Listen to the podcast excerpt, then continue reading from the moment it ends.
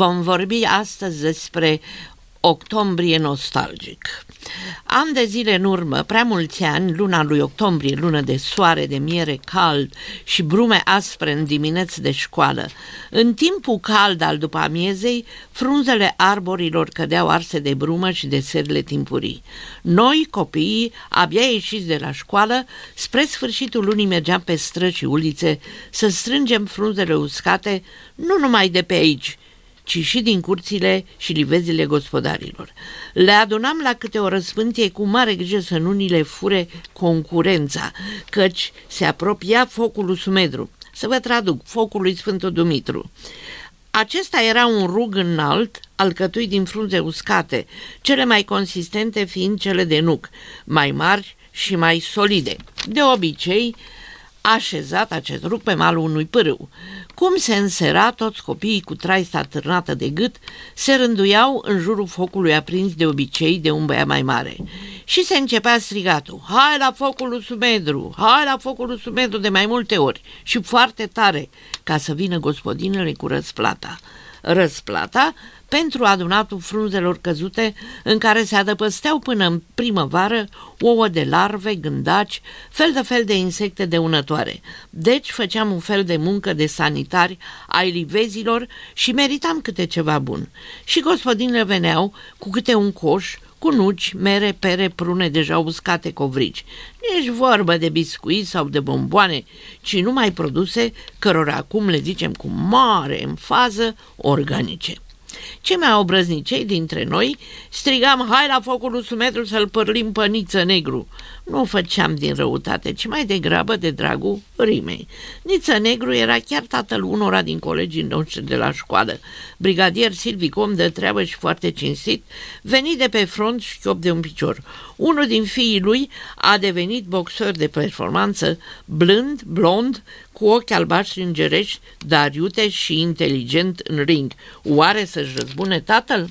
În timp ce focul ardea cu flacără mare și gospodinele împărțeau răsplata noastră, câte un ștrengar arunca câte o castană, două în foc, iar noi așteptam să auzim explozia și să vedem gerbele de scântei în strigăte entuziaste.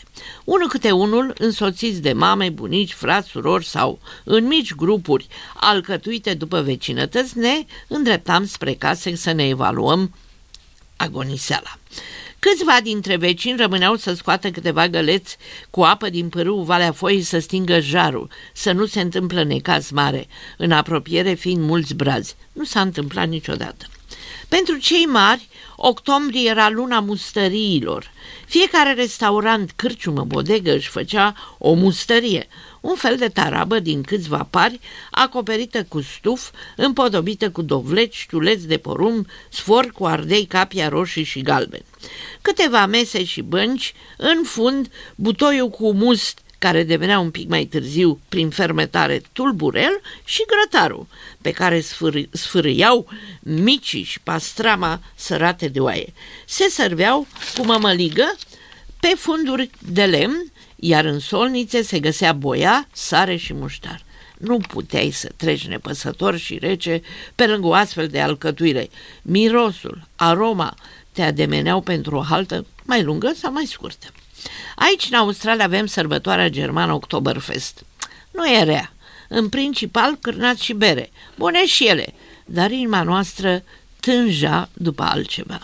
Și așa, cei care dintre noi eram grupați împreună cu prieteni și neamuri în jurul programului românesc de la 3 Z, aveam o sărbătoare de octombrie sus în munte la Fentrigali, într-un loc special, care avea o construcție de piatră ca o piramidă triunghiulară. Pe fiecare latură exista un horn și sub el se putea face un foc și aranja un grătar cuprinzător. De jur împrejur erau mese și bănci și nu departe un pâriaș. Și aici fiecare aducea ceva bun, o salată, o prăjitură, ce dorea fiecare. Bărbații aduceau bere, vin, cineva chiar must proaspăt.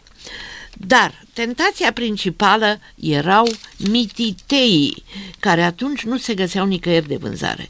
La câte un restaurant sârbesc macedonian, ceva ci erau așa, un fel de degețele uscate demne de milă. Noi însă aveam maestrul nostru, cel care era și coordonatorul grupului de atunci și redactorul nostru de știri.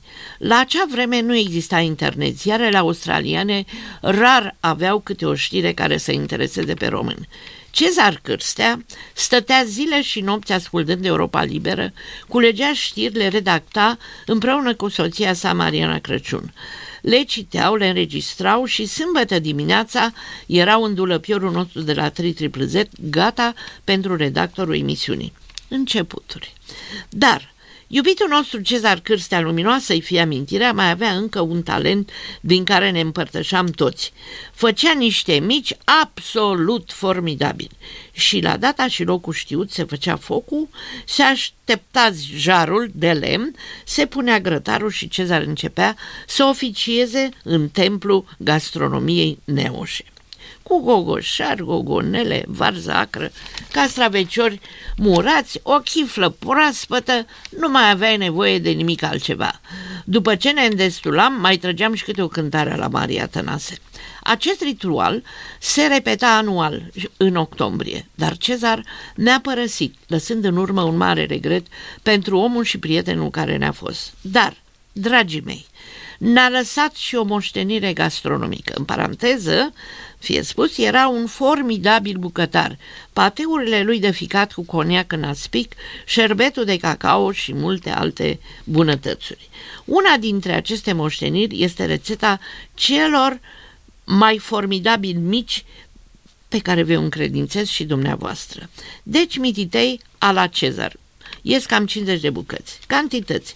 3 kg de carne de vită tocată, mai cu o sânză mai grasă, 500 ml de supă de carne călduță, poate fi și din cea concentrată, 50 de grame de sare, 50 de grame de bicarbonat dizolvat într-o 100 de ml de apă sau 100 ml de soda water, sifon, 12, 12 căței de usturoi, circa 100 de grame, mirodenii, piper, râșnit, cimbru uscat mărunțit, co- semințe de coriandru râșnite, ieni bahar râșnit. Este esențial. În Australia se cheamă All Spices. Se frământă bine, bine, bine și se dă la frigider. A doua zi se fac mititei cât de mărișori doriți și iar se mai lasă la rece până a doua zi. Deci se lasă cu totul două zile la rece ca să se combine toate aromele. Sfatul meu, jarul de la grătar să fie mai molcuț. Mititei trebuie copți foarte puțin, trebuie să fie mustoși și nici de cum muscați sau pârliți pe deasupra. Dragii mei, vă doresc poftă bună. Mie deja îmi lasă gura apă, la fel și Lucarul aici de față. Să ne auzim de bine luna viitoare. La revedere!